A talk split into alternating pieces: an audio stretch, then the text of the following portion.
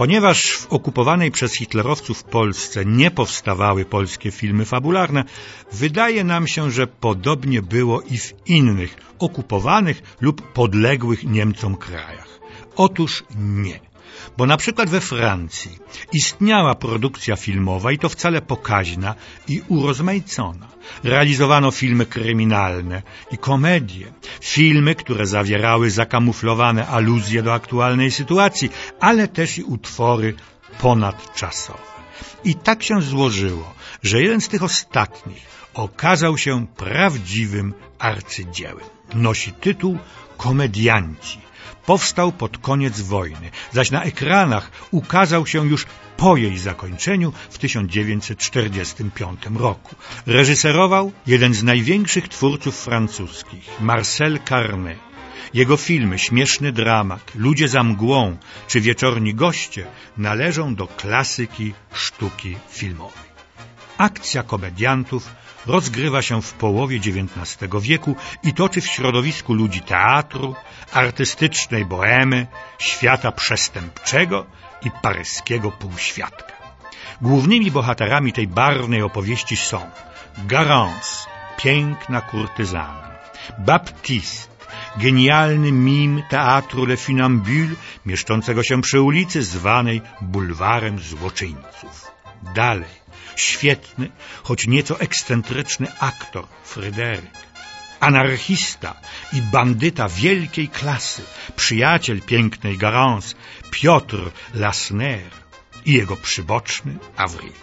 Świat arystokratyczny reprezentuje hrabia de Montreuil. Natalia, córka dyrektora teatru, zakochana jest bez pamięci w baptyście, niestety bez wzajemności. Głównym wątkiem filmu jest wielka ze strony baptysty, genialnego mima, miłość do Garance i jej bardzo niekonsekwentne, niezdecydowane, choć, jak się okaże, głębokie uczucie do niego. W Garance kochają się i hrabia Montreuil, który chce ją uczynić najbogatszą kobietą Paryża, i aktor Fryderyk, odnoszący coraz większe sukcesy na scenie, oraz król przestępczego podziemia Piotr Lasner. Po latach Baptysta żeni się z Natalią. Rodzi im się syn. To jego wysyła matka do Garance z prośbą, by nie niszczyła ich rodzinnego szczęścia. Tymczasem Fryderyk odnosi wielki sukces na scenie jako Otello. Piotr natomiast zabija z zemsty i zazdrości hrabiego Monterey. Niezwykle to dramatyczna, krwawa scena w łaźni.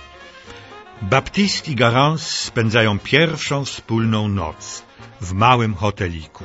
W tym czasie na ulicach i placach Paryża trwa huczny, wesoły, zwariowany karnawał. Rankiem zjawia się w hoteliku Natalia oświadcza, że nigdy nie wyrzeknie się męża i zarzuca Garance nieuczciwość, niewrażliwość i cyniczne rozbijanie ich szczęśliwej rodziny. Poruszona Garance bez słowa wychodzi. Zrozpaczony Baptiste wybiega za nią, chce ją zatrzymać, ale ona znika w rozbawionym i roztańczonym karnawałowym tłumie. Film był nietypowo długi ponad trzy godziny projekcji. Cieszył się ogromnym uznaniem zarówno widzów, jak i krytyków, zaś na festiwalu w Wenecji otrzymał złoty medal. Główne role grają jeden z największych aktorów francuskich, Jean-Louis Barrault jako Baptysta i Arletti, czyli Garance. Dziś o niej kilka słów. Urodziła się w przedostatnim roku XIX wieku. Pracowała najpierw jako zwykła robotnica w fabryce, potem jako sekretarka i modelka, aż pojawiła się na scenie i ekranie. Jak pisano, była uosobieniem kobiecego piękna. Po wojnie spędziła dwa miesiące w więzieniu, ponieważ miała romans z niemieckim oficerem. Grała już rzadko. Zresztą na skutek nieszczęśliwego wypadku w latach 60. straciła wzrok. Zmarła w wieku 94 lat. Reżyser Marcel Carnet, kiedy zobaczył ją po raz pierwszy na ekranie, podobno stwierdził, przypuszczam, że przekornie, jest ona niemożliwa, po prostu nie do zniesienia. Kiedy rejestruje się jej głos, taśma odmawia posłuszeństwa i ulega podarciu. Twarz nie do oświetlenia, pękają z wrażenia szkła w reflektorach i poza tym nie umie chodzić i ma taką minę, że... A jednak zaangażował ją do głównej roli w komediantach. Po premierze przeczytał również on takie zdania. Trudno sobie wyobrazić inną obsadę kluczowej roli.